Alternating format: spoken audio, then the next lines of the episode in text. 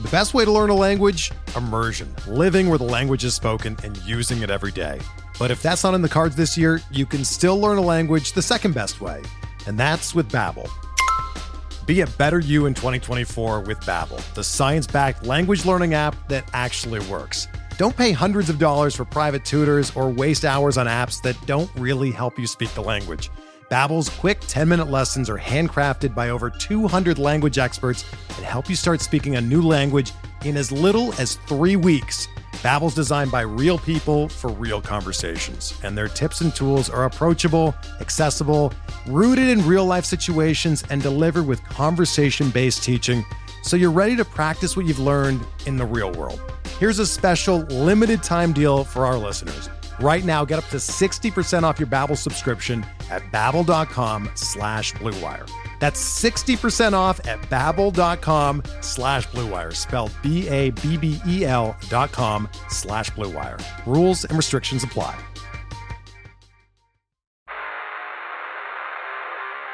You don't want it. You don't need it, but you're going to get it anyway.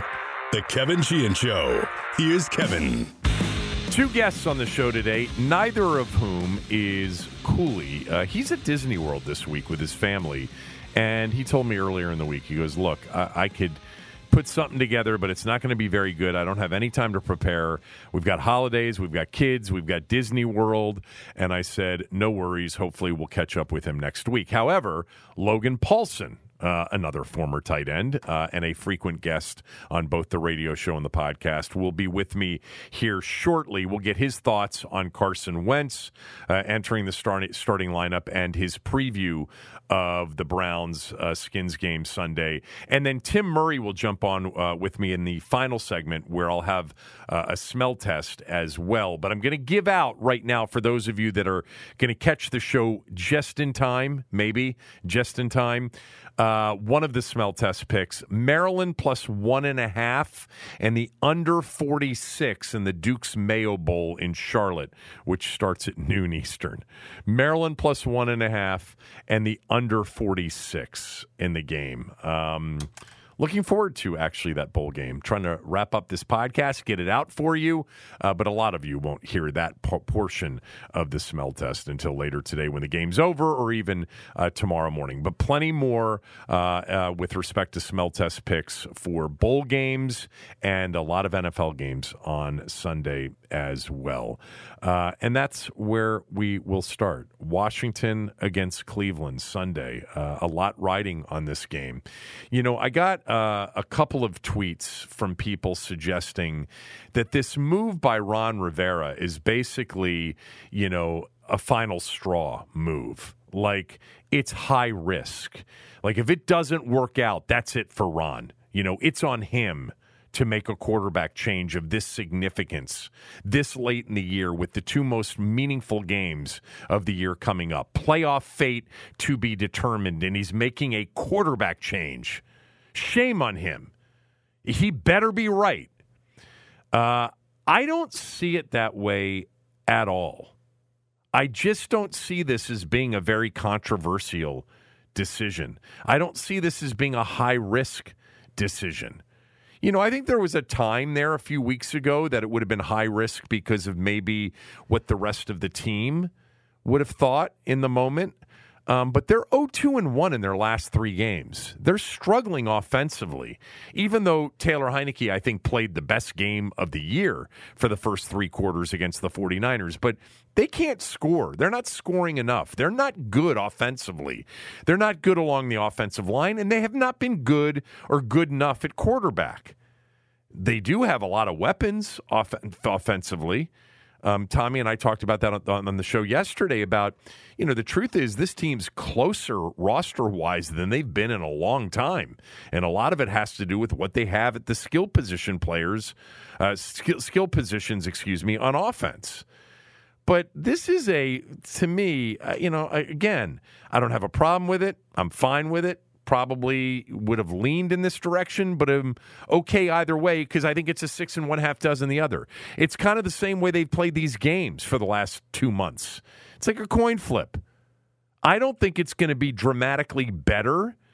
Um, but I am certainly uh, sure that it's not going to be dramatically worse. I, I, feel more confident about that than I do about it could be dramatically better. We kind of discussed that yesterday. I think the odds are, you know, slightly better that it could be much improved versus much worse.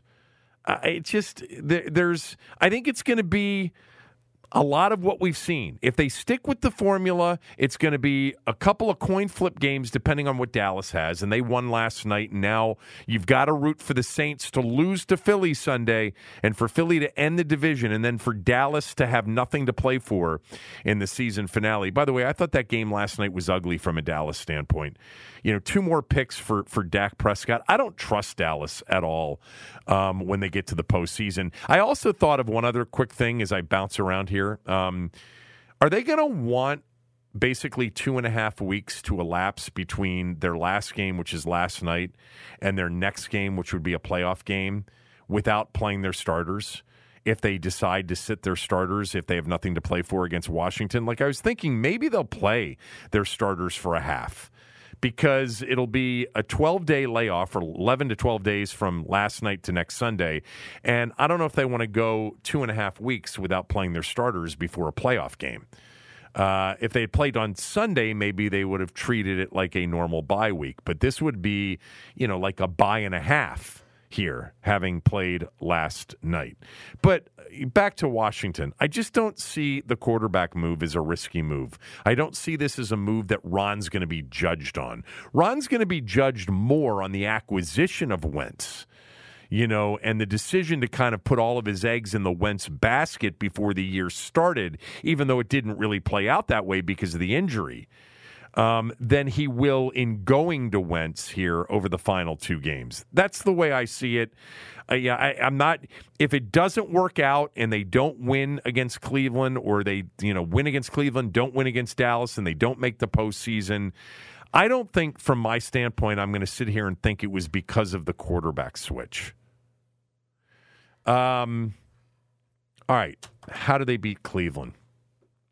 Washington beats Cleveland uh, if a couple of things happen. Number one is this they run the football. Cleveland has the 30th ranked rush defense per football outsiders and their DVOA metric. They've lost a bunch of players, by the way, especially linebackers this year, like three or four linebackers injured and out. They've had major issues against the run this year. New Orleans rushed last week in that bad weather game for 152 against the Browns. They only threw it 15 times against Cleveland and won 17 to 10. I know the weather had a lot to do with that. The Ravens the week before that averaged seven yards per carry and rushed for 198 yards. In a loss, but they ran the football at will. By the way, with a uh, a team with Tyler Huntley where they weren't much of a threat to throw the football, so Cleveland knew the run was coming at them and still couldn't stop it. Joe Mixon rushed for nearly seven yards a carry three weeks ago in the Bengals win over the Browns. They can't stop the run. It doesn't matter who the quarterback is this week. And Scott Turner said yesterday they're going to stick with this kind of formula, the formula that they've pretty much employed even before Taylor took over. You started to see signs that they wanted to play this way. It shouldn't matter who the quarterback is this week. They should run it until Cleveland stops it, and Cleveland probably won't.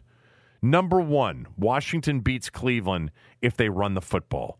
Number two, Washington beats Cleveland if they stop the run.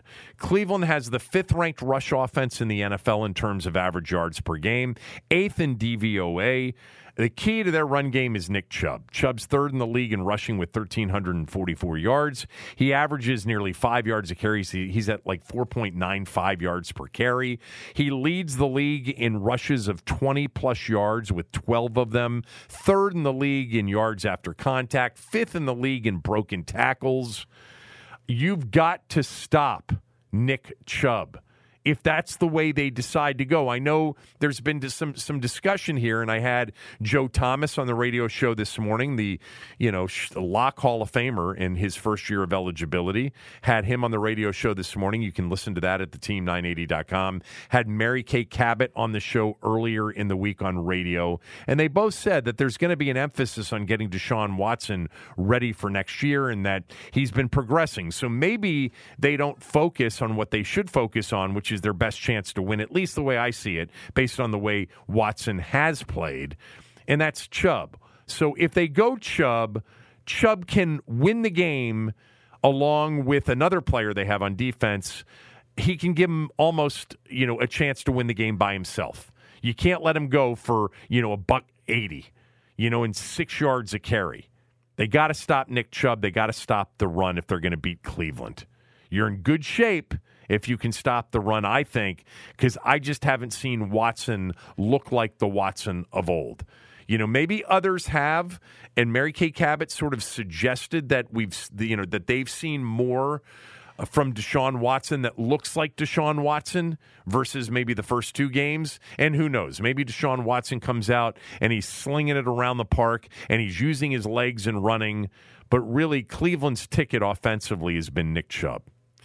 Uh, stop the run, run the football. Number three, you could say that the two best players in this football game are Nick Chubb and Myles Garrett. Now, John Allen would have an argument.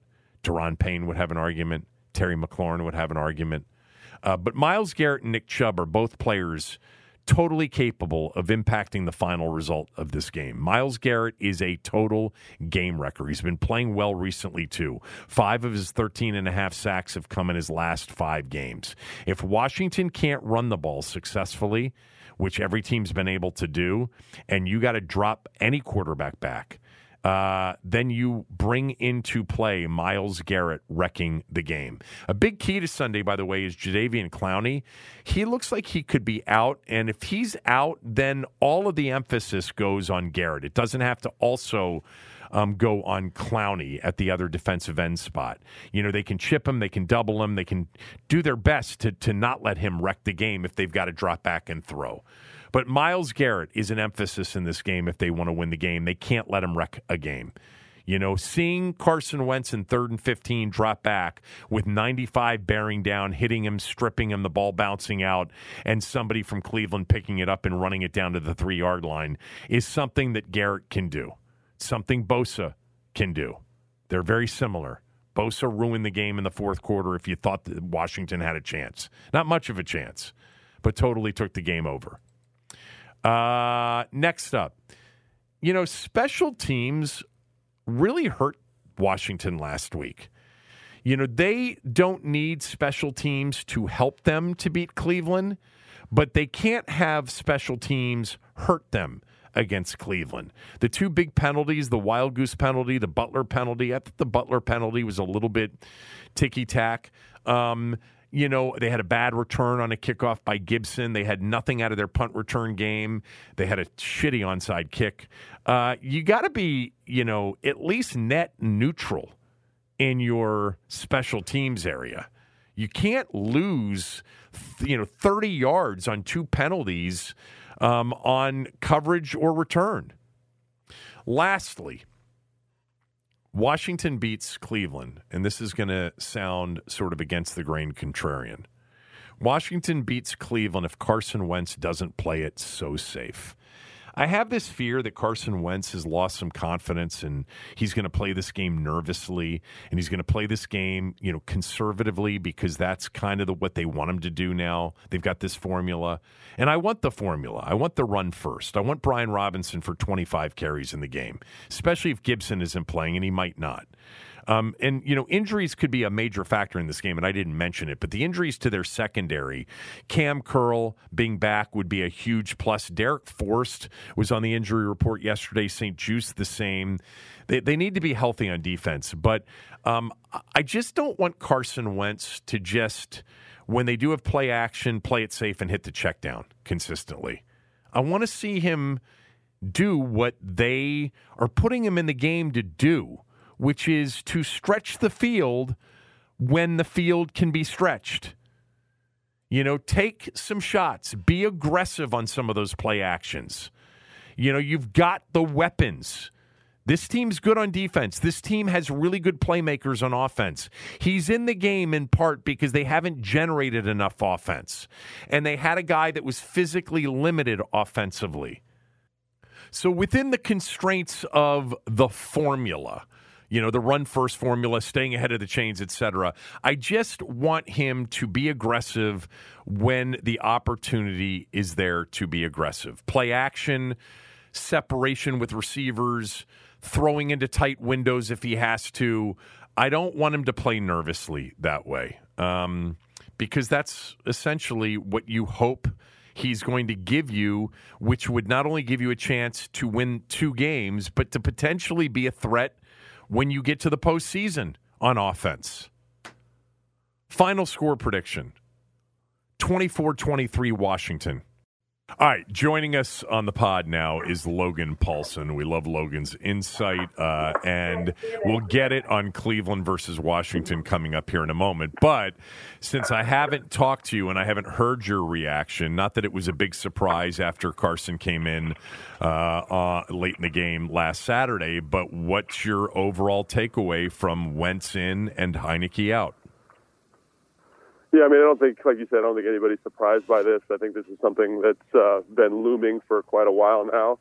And I think it's multifactorial. I think they want to get a little bit more juice from the quarterback position, but I also think they want to kind of finalize their evaluation of Carson Wentz and what he can do for them offensively, and whether he's the answer for them moving into the uh, into the 2023 season. So I think those are all things that are kind of factoring in, into this decision, and you know I expect them to you know kind of change what they're doing offensively uh, slightly, but I think they really should still embrace kind of the core of what they've been the last couple of weeks.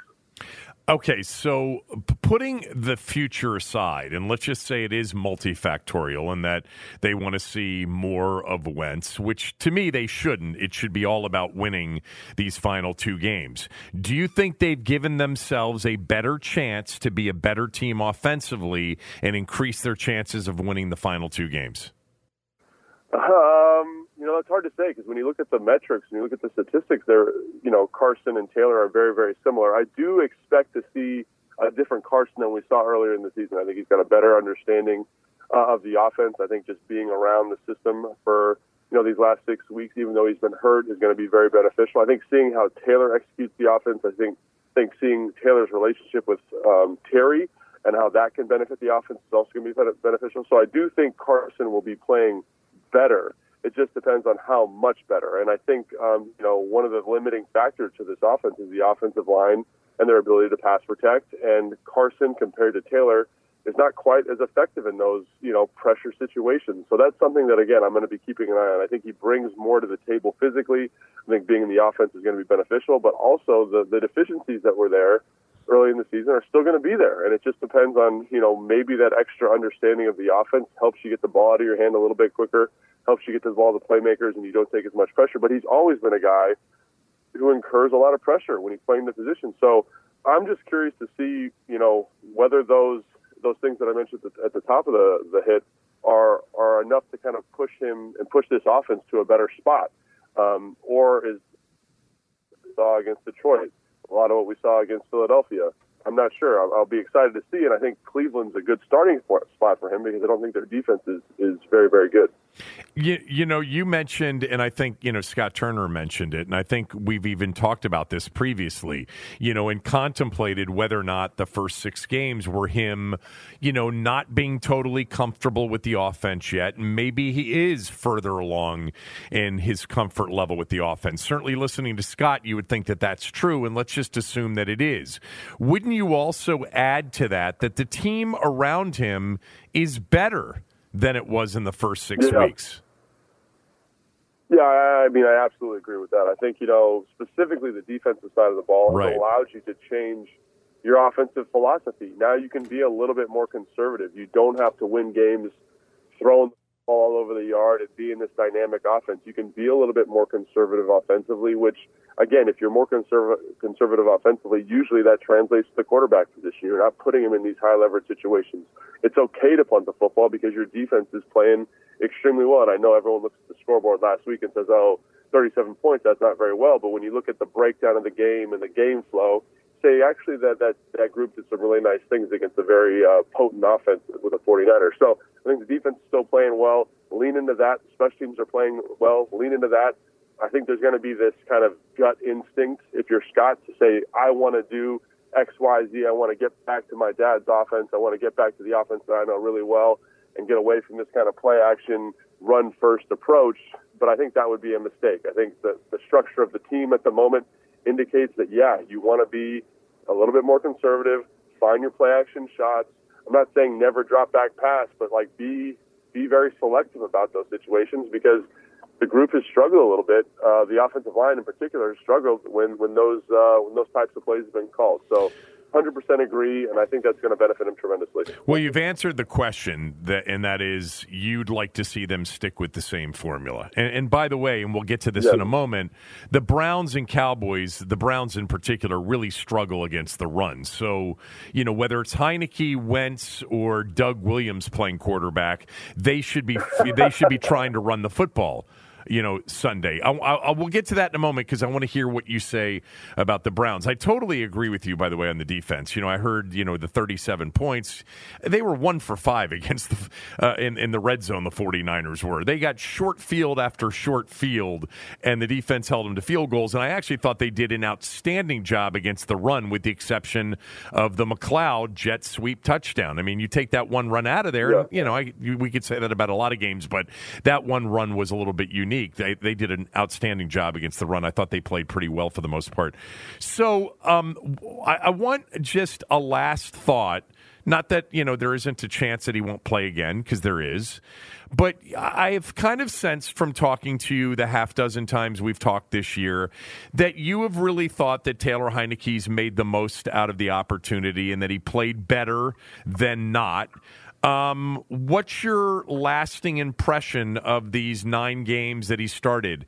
What, what is your thought on him, not just on the nine games that he started, but what he is for this team or anybody else in the future?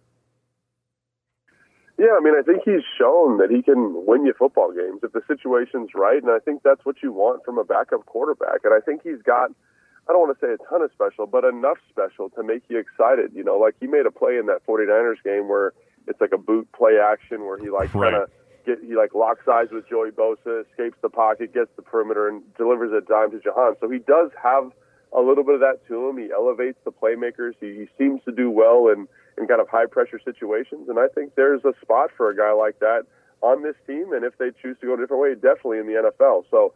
Um, you know, is he going to be someone's starter next year? Is he going to be this team's starter next year? No.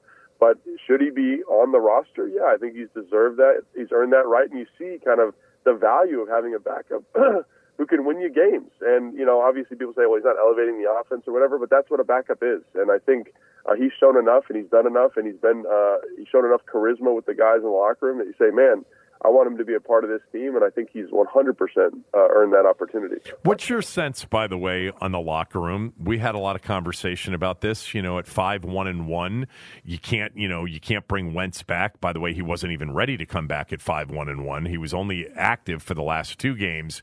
Um, but that aside, you know, there was this discussion of Ron potentially losing some of the locker room if he made that switch. Um, but uh, over the last three weeks, they were 0-2 and one. There were you know turnovers, critical turnovers. What do you think? You're out there, you're close to it. What do you think the reaction from the team is, and specifically the offensive players? I mean, obviously, outwardly, everyone's excited to have Wentz back, and I do think that uh, you know, like you know this, Kevin, like covering the team for a long time and being around the league for a long time. If you win games, you're putting yourself in a position to be to to to win the locker room, to own the locker room, right? So when Taylor's winning, everyone's happy, everyone's excited. But all of a sudden, you go on a little bit of a skid, and there's a little bit of, you know, oh, maybe is this the right decision? And so obviously, like this, the fact that they haven't been, you know, winning games the last couple of weeks makes this decision so much easier. It makes people so excited to kind of make this playoff push and uh, and win these last two games. So I think that's that's as much a part of it as anything. It's just the record um, over the last couple of weeks and how that kind of just makes these transitions a little bit easier. Um, you know, because ultimately, like winning cures everything. So if Carson comes out, looks great, wins this game, I think everyone's going to be super excited. If he struggles, I think you might hear some kind of you know, why did we do that? Why why do we make this switch if we're going to get the kind of same production from a guy who's much more kind of dynamic in the locker room? So. All right, last question on the two quarterbacks, um, on Wentz specifically. If Scott Turner stays, you know, disciplined to the formula that worked and allowed them to have, you know, basically take the Houston game out of the equation and maybe the San Francisco game, but most of those games be coin flip games and win the majority of them with Taylor Heinicke. If he sticks to that formula, is the change to Carson Wentz a net positive, net negative, or net or uh, net neutral? Yeah, I think that's the perfect way to phrase that question. I do think if he keeps the same formula, it'll be a net positive. I think it allows you to get to some different stuff from a passing game standpoint, specifically from a play action passing game standpoint. Like one of the things that sticks out to me is, you know, Taylor did a great job with the play action pass stuff. Obviously, his he was very productive uh, in those specific play designs, but he is limited by his arm strength. So you kind of have to scheme plays that speak to his arm strength, right? So I look at the San Francisco game, for example, and I know there was a holding call in this play, but Jahan on the double move has a step on the defender. The ball's a little underthrown. Jahan makes an excellent play. But if Carson's in there, is that a touchdown, right? Is that an opportunity for this team just to kind of skip the red zone entirely? Same thing with the Terry play. So I think you'll see more, hopefully, you'll see more plays like that. Hopefully, you'll see those types of connections. And obviously, that's not a sure thing. You know, Carson's got to work through some rust of not playing a lot of football and kind of develop those relationships. But I do think it'll be a net positive. Um, how crucial Sunday, before you tell me about the Browns, is that they're healthy uh, secondary wise with Kam Curl, Darrick Forrest uh, is on the injured list, Benjamin St-Juste still on the injured list. Is is this a big part of the matchup with Cleveland, them being healthy specifically in the secondary? Oh, 100%. I mean, I think, you know, one of the reasons the defense has been playing so much better is because the secondary's been playing so much better. They've just done a great job of kind of galvanizing that group, and Kam Curl is a big part of that. Benjamin St-Juste in the lineups, a big part of that. Obviously, you know, you mentioned uh, Forrest and his his role and his development. Like he's becoming an outstanding football player. So having not having those guys is a big deal because I think it limits what Jack wants to do and what he feels comfortable doing. Like if you look at the last couple of weeks where they've been a bit, little bit banged up in the secondary, a lot more quarters coverage. That's not what they want to major in. They want to major in this cover three zone match bring pressure on third down, man to man type stuff on third down, and they've kind of gotten away from that. And I know Jack's been really good about kind of mixing in some coverage wrinkles. Even that stuff he's not as comfortable with. I think you look at the touchdown last week, the first touchdown at George Kittle, they're getting into their cover two invert there, and you right. can tell Forrest isn't really super proficient at it, right? Because Kam, that's Kam Curl's thing. And so those types of things make it really challenging. And, you know, everyone thinks of Cleveland as a run first offense.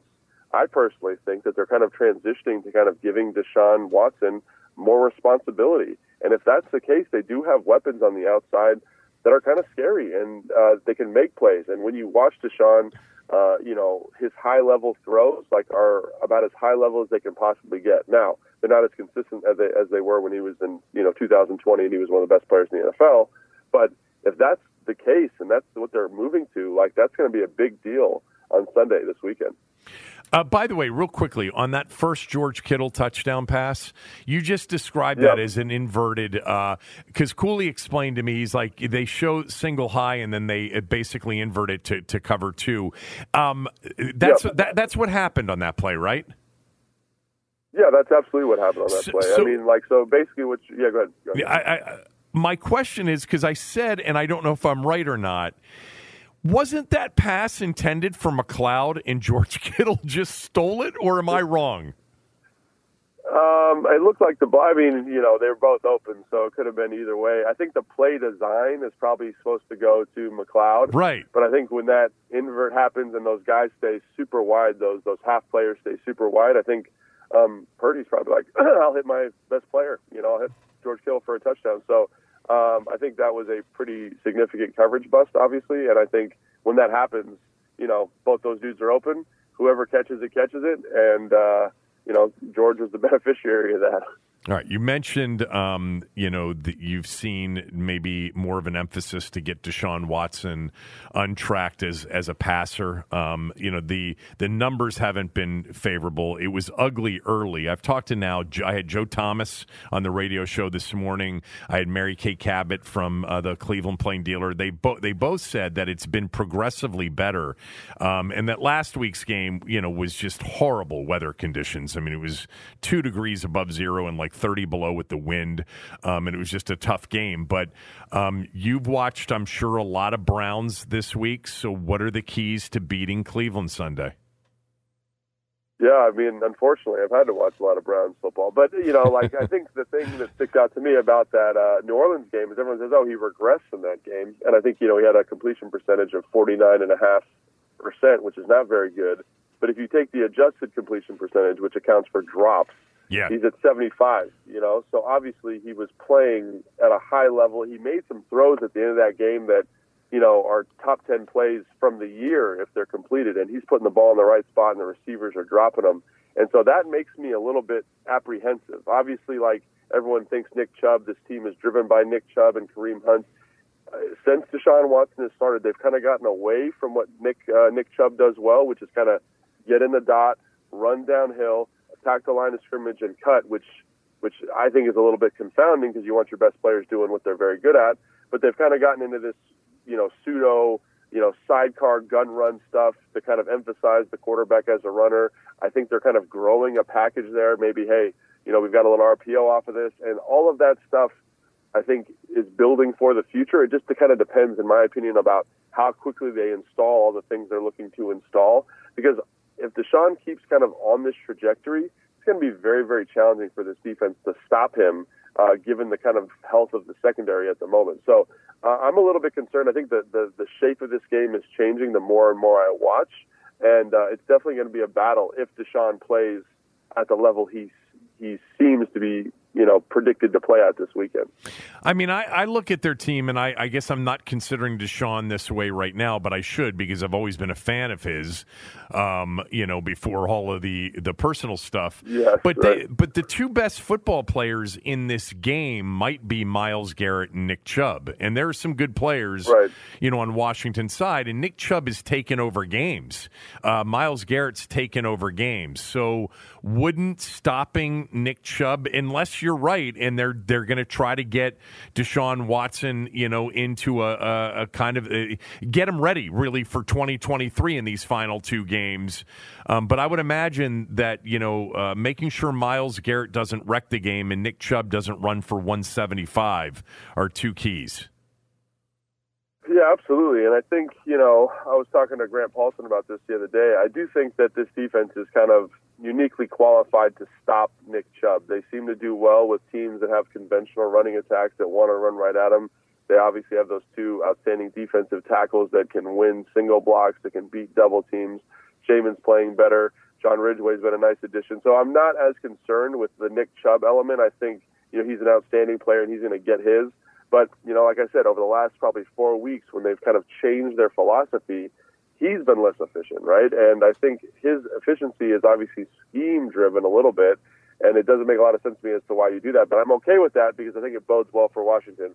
The Myles Garrett thing is is scary because when you watch that guy, when you watch his highlights, I mean, it's hard to imagine a more athletic, more dynamic, more explosive football player on the planet. Obviously, there's guys who have been more productive this year, and I think a little bit of that's because his play consistency is a little bit up and down. Myles Garrett, I'm talking about. But man, he is a very, very talented football player, and obviously this offensive line has struggled against elite pass rushers, and he is about as elite as you can possibly get. So um, I think that obviously, you know, Nick Chubb a little bit more manageable.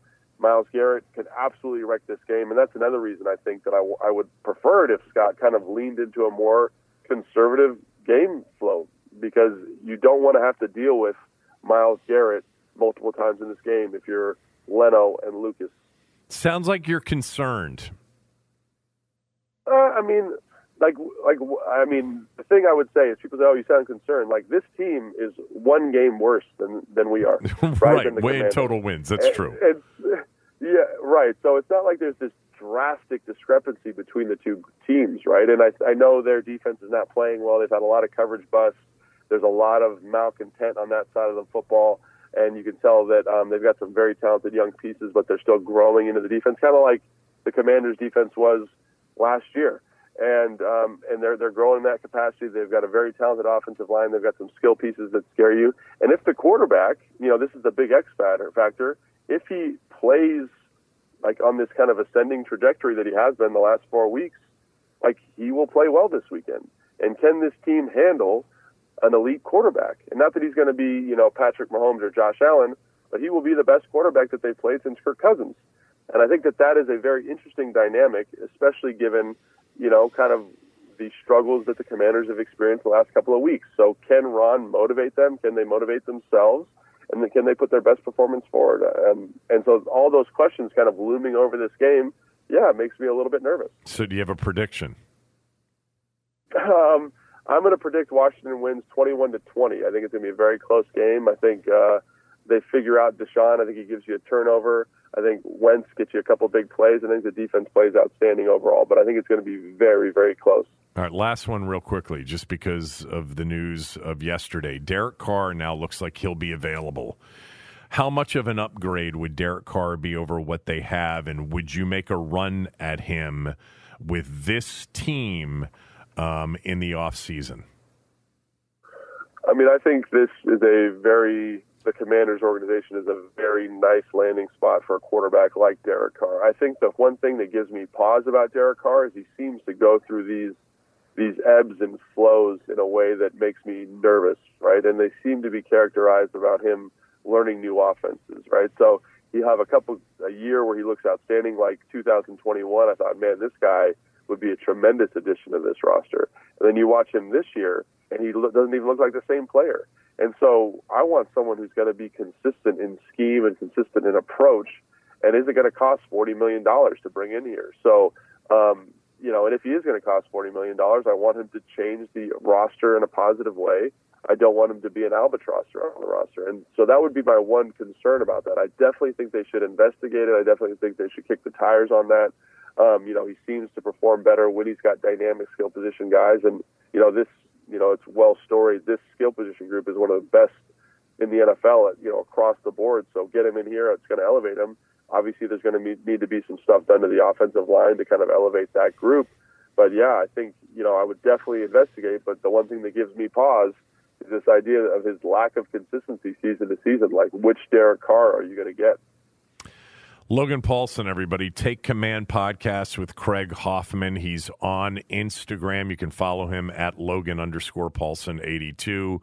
All the work he does for NBC Sports Washington, uh, for the radio station, uh, as part of the pregame show with Craig, which I'm a part of as well for a segment on Sundays before the games. Thanks. Happy New Year to you, and I'll talk to you Sunday. Yeah, thanks, man. Happy New Year, and look forward to talking to you this weekend. Logan Paulsen, everybody, always a pleasure uh, to talk to and hear his insight. Uh, smell test next. Tim Murray will jump on with us as well, and we will discuss the two semifinal games uh, tomorrow uh, between Michigan and TCU, and then Ohio State and Georgia. We'll get to that right after these words from a few of our sponsors. We're driven by the search for better, but when it comes to hiring, the best way to search for a candidate isn't to search at all. Don't search match with Indeed. Indeed is your matching and hiring platform with over 350 million global monthly visitors, according to Indeed data, and a matching engine that helps you find quality candidates fast. Ditch the busy work. Use Indeed for scheduling, screening, and messaging so you can connect with candidates faster. Leveraging over 140 million qualifications and preferences every day, Indeed's matching engine is constantly learning from your preferences so the more you use Indeed, the better it gets. Join more than 3.5 million businesses worldwide that use Indeed to hire great talent fast. And listeners of this show will get a $75 sponsored job credit to get your jobs more visibility at Indeed.com slash BlueWire. Just go to Indeed.com slash BlueWire right now and support our show by saying that you heard about Indeed on this podcast. That's Indeed.com slash BlueWire. Terms and conditions apply. Need to hire? You need Indeed. If you're a basketball junkie, then you know there's no better time of year than the NBA playoffs. Twice a week, JJ Redick is cooking on his podcast, The Old Man and the Three. He has guys come on in all stages of their careers to talk about the league and share stories you won't hear anywhere else, including Devin Booker on why he talks so much trash, Ray Allen's epic free throw competitions with LeBron in Miami, and the moment Tyrese Halliburton knew Pascal Siakam would be a good fit in Indy. In addition to player interviews, every Monday JJ breaks down the top three things happening around the NBA with unmatched analysis, not outlandish takes, and is often joined by masterminds of the game like Tim Legler to dive deep on rookie reports, trade breakdowns, and why is mean mugging now a tech? You won't find another outlet that covers the game as comprehensively and with such insight as JJ does it on The Old Man and the Three. Make this your companion podcast during the playoffs. Listen to The Old Man and the Three ad free on Wondery Plus or wherever you get your podcasts. Another day is here and you're ready for it. What to wear? Check. Breakfast, lunch, and dinner? Check. Planning for what's next and how to save for it? That's where Bank of America can help. For your financial to-dos, Bank of America has experts ready to help get you closer to your goals. Get started at one of our local financial centers or 24-7 in our mobile banking app. Find a location near you at bankofamerica.com slash talk to us. What would you like the power to do? Mobile banking requires downloading the app and is only available for select devices. Message and data rates may apply. Bank of America and a member FDIC. When you need mealtime inspiration, it's worth shopping Kroger, where you'll find over 30,000 mouth-watering choices that excite your inner foodie. And no matter what tasty choice you make, you'll enjoy our everyday low prices, plus extra ways to save, like digital coupons worth over $600 each week. You can also save up to $1 off per gallon at the pump with fuel points. More savings and more inspiring flavors make shopping Kroger worth it every time. Kroger, fresh for everyone. Fuel restrictions apply.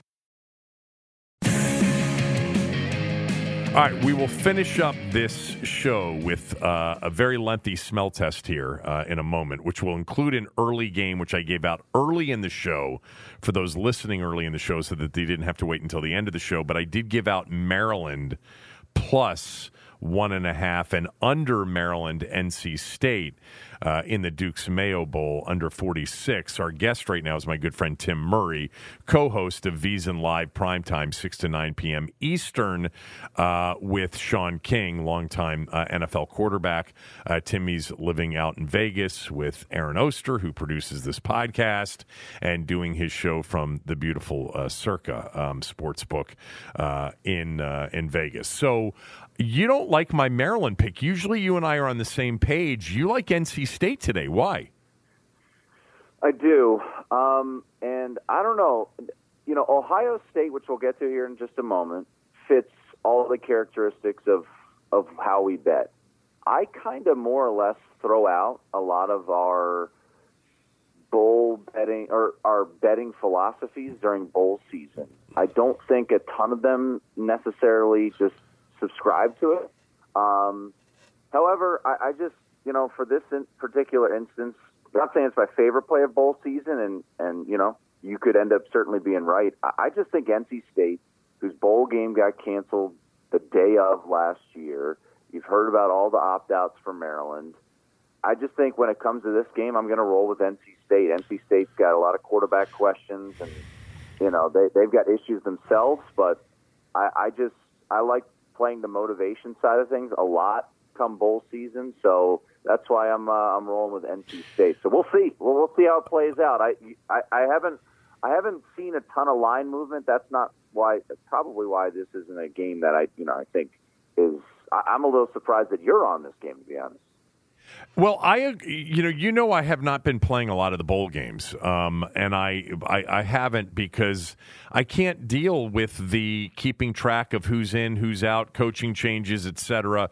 So the games that matter, the two tomorrow, which we'll get to in a moment, there is one that clearly fits the bill. Oh yeah, um, and it's Ohio State plus less than a touchdown by the half point people to get it to seven because everybody likes Georgia and Ohio State. The last time we saw them was you know losing. Um, you know, to Michigan. Um, but I, I, I, haven't had a really good feel for the bowl games. I just know that the the opt outs that Maryland has, that they've got other really good athletes at those positions that they've been pretty bullish on, especially the wide receivers and and uh, you know, Locksley did really a, a, really good job last year getting this team ready for its bowl game, which they destroyed Virginia Tech in. That was also a recruiting kind of a game. I think he views the ACC schools in the same way. Um, plus, the public is backing NC State to a certain degree, um, which is why it's a smell test pick. But anyway, enough about Maryland NC State. By the time most people listen to this, the game's already over anyway.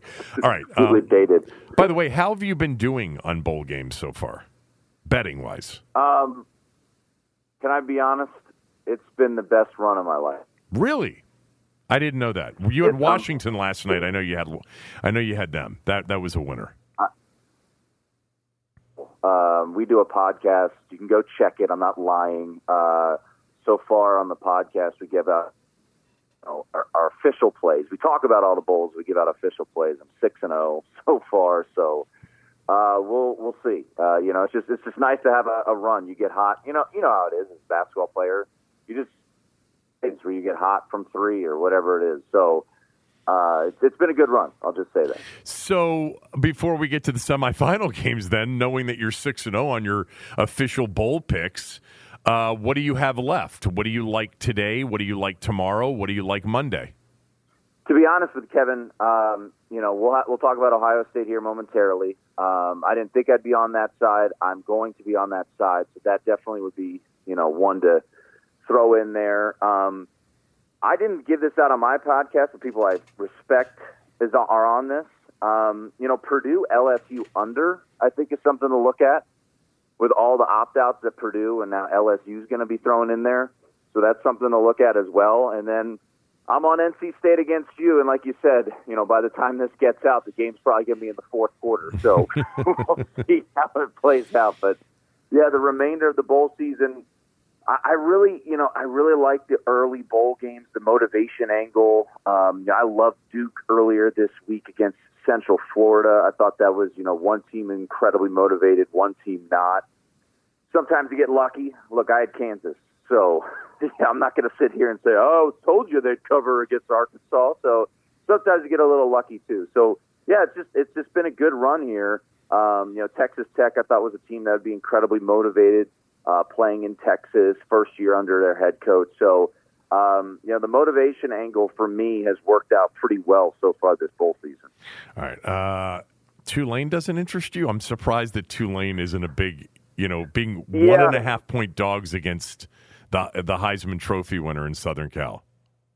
Yeah, it's just to me that game. You mentioned the uncertainty. Um, you know, is Caleb Williams playing? I I wouldn't. I'll say this: I would not play USC. Um, and we got time, man. We got time. To, I get time to be. Tulane can throw it. They can throw it. They can score. And USC hasn't stopped anybody all year. I guess that's why. Well, I'll, yeah. I'll tell you. I'll, I'll tell you this, Kevin. Um, and if people watch Utah, UCL, USC, I, I believe Utah was a part of the smell test because yeah. that was one of the most contrarian plays of the of the year.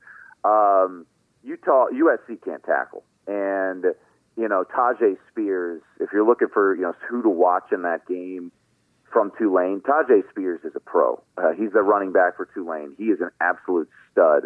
And if he gets into the second level, USC's not tackling with that secondary and how they tackle. So, yeah, I could certainly be convinced on uh, on Tulane, and I'm not saying I wouldn't play it, but uh, as of right now, I haven't. Uh, I have not played that game. All right, uh, let's talk about the two semifinal games, and I'll get you out of here. Um, let's start with the first one: Michigan and TCU.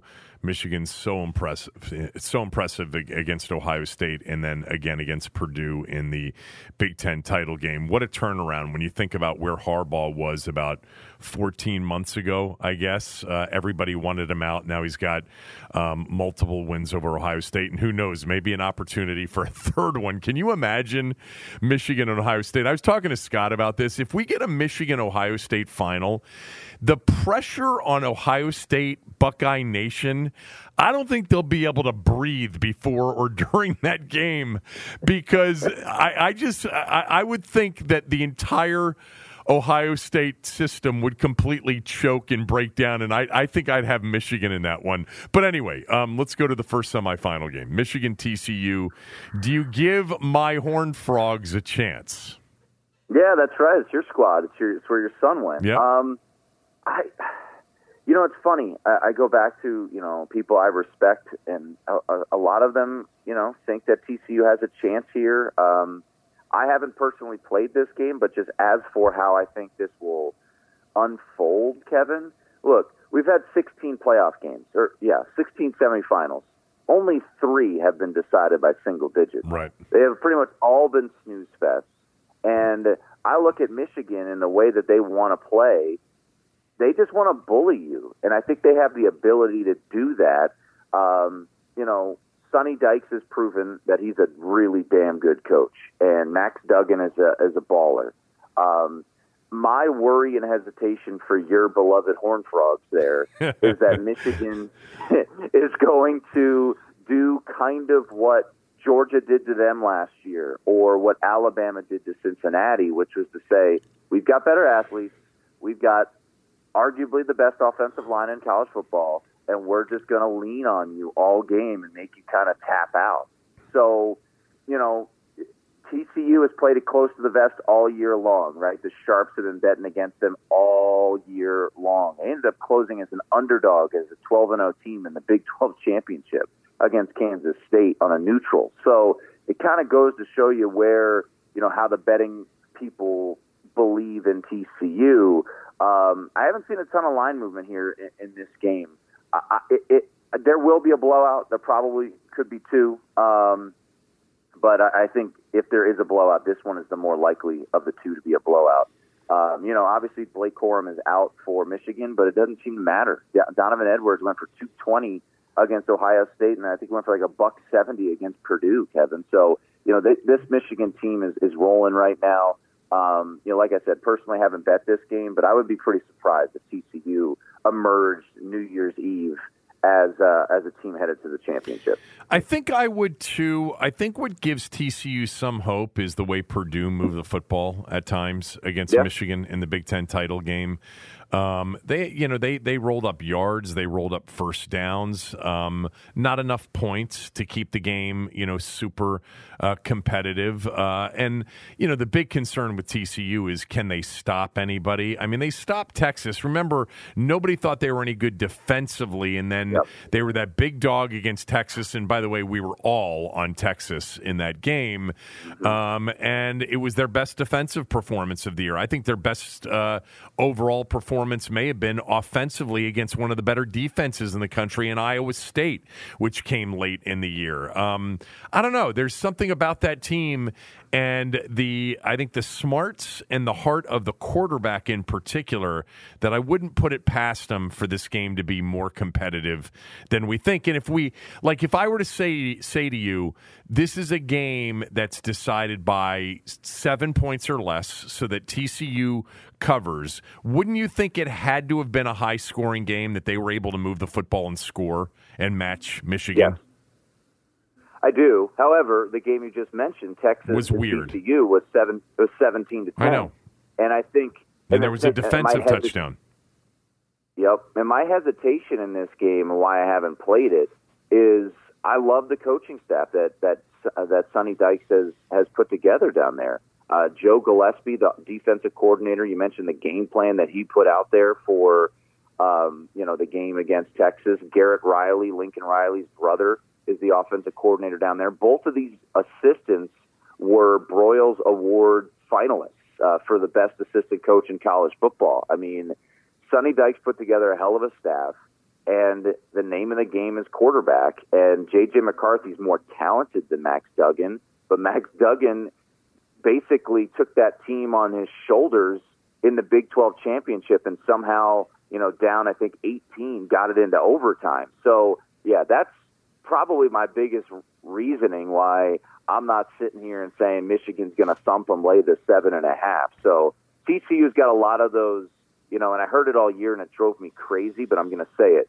They've got a lot of that it factor. They're really gamer, you know, all that crap that you hear all the time. Well, they just figure out how to win, Kevin. But that's kind of what they are. So uh, they got great coaches. They've got a badass at quarterback. Uh, they do have a a first round pick at wide receiver, Quentin Johnston, that I do think could make some differences and could give Michigan some trouble. Because remember this, Ohio State was moving the ball the first two three quarters, and the last you know quarter and a half was when Michigan kind of imposed their will against Ohio State. Ohio State was winning at halftime if I remember correctly. So well, they were only up one on Purdue at halftime in the Big Ten title game. Wasn't it 14 yeah, and, wasn't it 17 16 or 14 13 or something like that? think it was. I think so. Yeah. And then I mean they needed a game winning field goal against Illinois to win yeah. the game. Uh, at the gun, they they were they were back and forth with Maryland. And they don't so, have Blake Corum. Yeah, they don't have Blake Corum. Donovan Edwards, like I mentioned, is an absolute stud, but they don't have two they don't have two running backs and, and one was maybe going to be a Heisman finalist if he doesn't get hurt, you know, late in the season. So, yeah, I think you could talk yourself into TCU. I'm not going to be on TCU. Uh, if anything, I'd be on Michigan here just because we've seen these types of games unfold in playoffs before. However, like we've kind of talked about, I think TCU has, is certainly capable because of what we've seen all year to keep this close. I think my betting mind says if I was forced to play this game, I'd probably lay the points and take Michigan and just say big line of scrimmage difference. And we've seen that in these playoff games in the past, as you mentioned.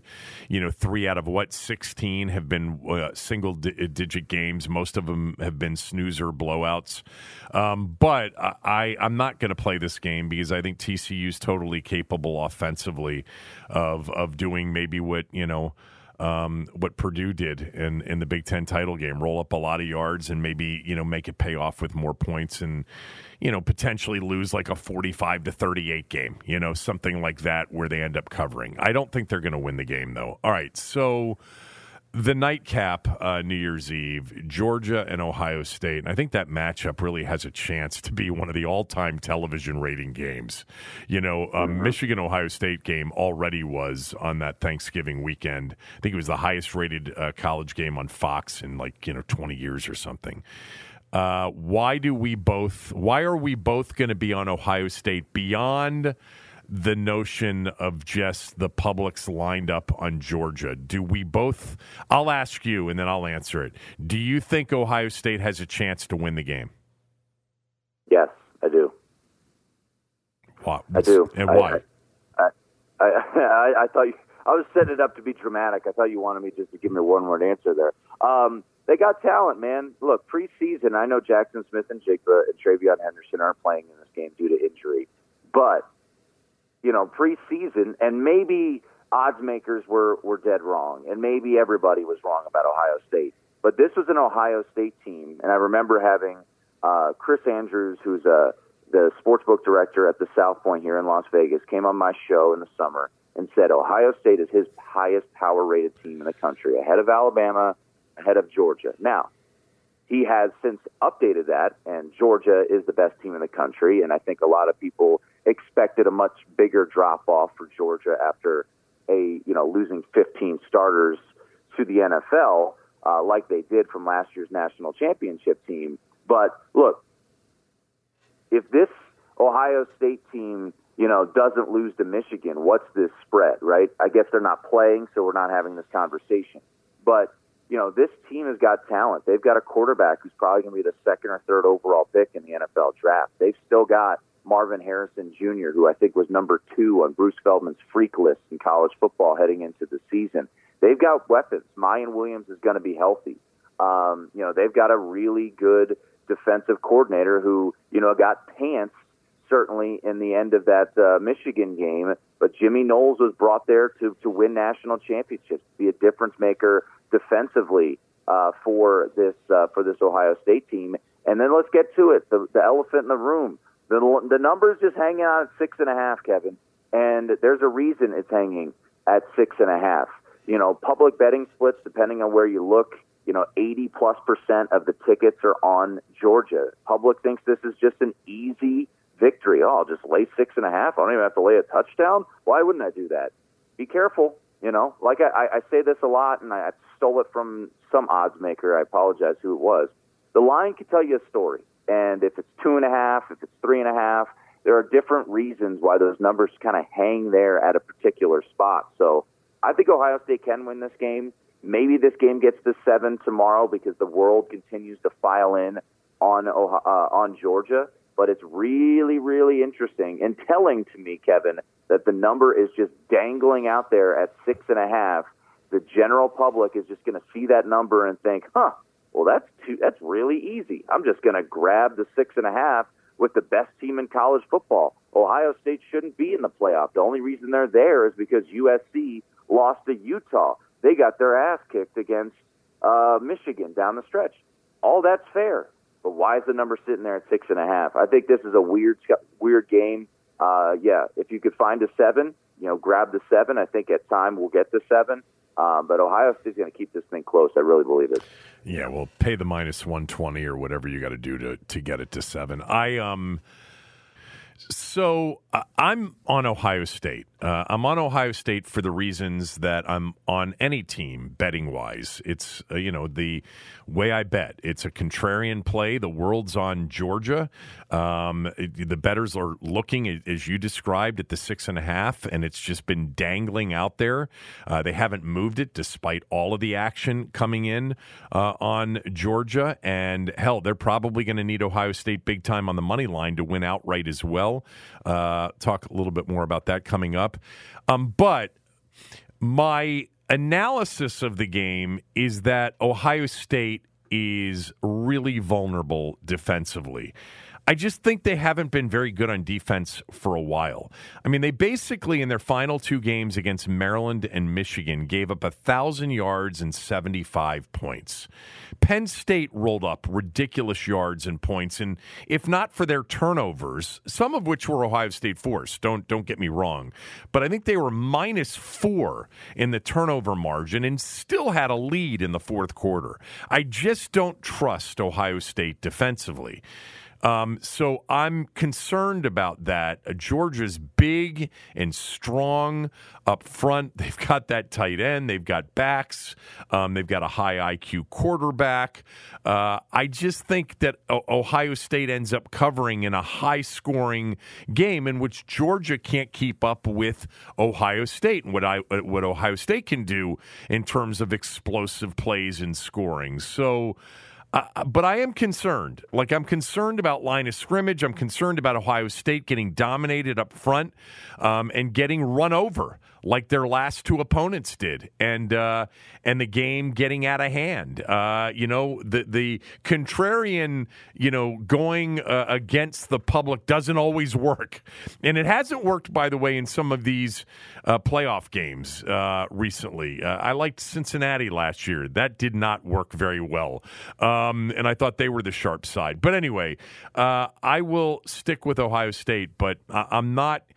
I'm not super confident in their ability to beat a team like Georgia when I think they are so average on defense. But I'm going to have them plus seven yep. because it fits. Uh, but they're going to have to score a lot of points. So. Well, and, and, and last year in the Rose Bowl, that's exactly what they, they did. did. Now the guy they who, did. The guy who had 300 receiving yards in that game, Jackson Smith-Njigba, is not playing. So, and neither is TreVeyon Henderson, who rushed for you know 500 plus yards. But look, they got guys they've recruited at an elite level, as has Georgia. Um, like what you said, all makes sense. Georgia's a better football team. They've proven it this year. They've been battle tested. This game is in Atlanta. It's the third time they're playing in this stadium uh, for Georgia. Opened the season 49 3 over Oregon. Ro- railroaded LSU here you know, their last game. So it's a semi home game, right, for Georgia. A lot of familiarity. All that makes sense. All that is a reason why Georgia looks to be, you know, the side. But once again, that number is just as, you know, if people, you know, as more and more people get into betting, that number is just is telling you something. And I'll tell you what, Why too. is it hanging? There? I'll tell you what, too. They they will need the the, the books will need Ohio oh, yeah. State outright too because of the money line action on Michigan, and you will see uh, on on uh, Georgia. You'll see a ton of public money line parlays. Michigan, Georgia. Uh, tomorrow, you'll hear you'll hear this you'll hear this all day, especially once again now that uh, betting is getting so more popular and I bet you some people who are listening may have already got this in pocket, Kevin. It's going to be, well, why shouldn't I just money line Georgia and uh, and Michigan together? Both Yeah. of them are going to win. Right, exactly. It seems that way. It And- seems that easy. So we'll see. And, and and at the same time too, there will be a ton of Michigan Georgia teasers where basically all they got to do is win the game. Um, so you'll have a lot of that too. So maybe Ohio State TCU money line parlay is the way to go tomorrow. Uh, good job. Enjoy the games. I'll talk to you through you know throughout the weekend. All right, Kevin. Always a pleasure, man. Tim Murray, everybody. Let's finish up uh, with my smell test. Kevin looks where the John Q public is putting their cash and does the opposite. It's, time, for the, smell test. All right, the smell test is brought to you by MyBookie. Go to mybookie.ag, use my promo code KevinDC, and they'll double your first deposit, guys. All right, they'll give you free money. Deposit up to $1,000 to get an extra $1,000 into your account. Anything less than that, they'll double as well. You have to use my promo code KevinDC. Uh, Ohio State sitting there at six and a half at my bookie. You want to buy a half point, you'll pay minus 120 um, at my bookie. Uh, Michigan sitting there at seven and a half. Uh, if you want to lay the seven and a half and get it down to seven, you're going to have to lay 120 on that. But 110 on a straight bet. Uh, their pricing is fair. There are a lot of sites out there that are taking advantage of all of the new betters that are out there. My bookie's not part of that group. Um, point spreads are fair. VIGs are fair. Pricing is right. Go to mybookie.ag. Use my promo code KevinDC. Even if you're already lined up with a spot, use it as a secondary source for line comparison um, and uh, for another place to place wagers and to take the free money. Kevin DC is the promo code at mybookie.ag. All right. Uh, smell test last week, two and three. First losing week, I think, in nine weeks.